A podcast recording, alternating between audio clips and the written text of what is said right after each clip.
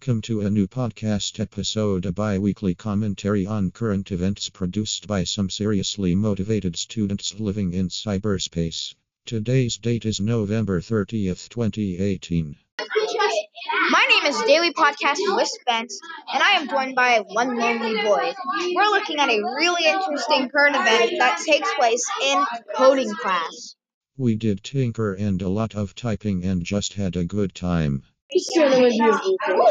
Our critical question is Should most people be done with Tynker? Oh, we shouldn't be done but be very close to finished. You know, for once, I actually agree with you. I think that we should be close, like maybe like five, four, three lessons away, but like we sh- shouldn't be done. That's a lot of work.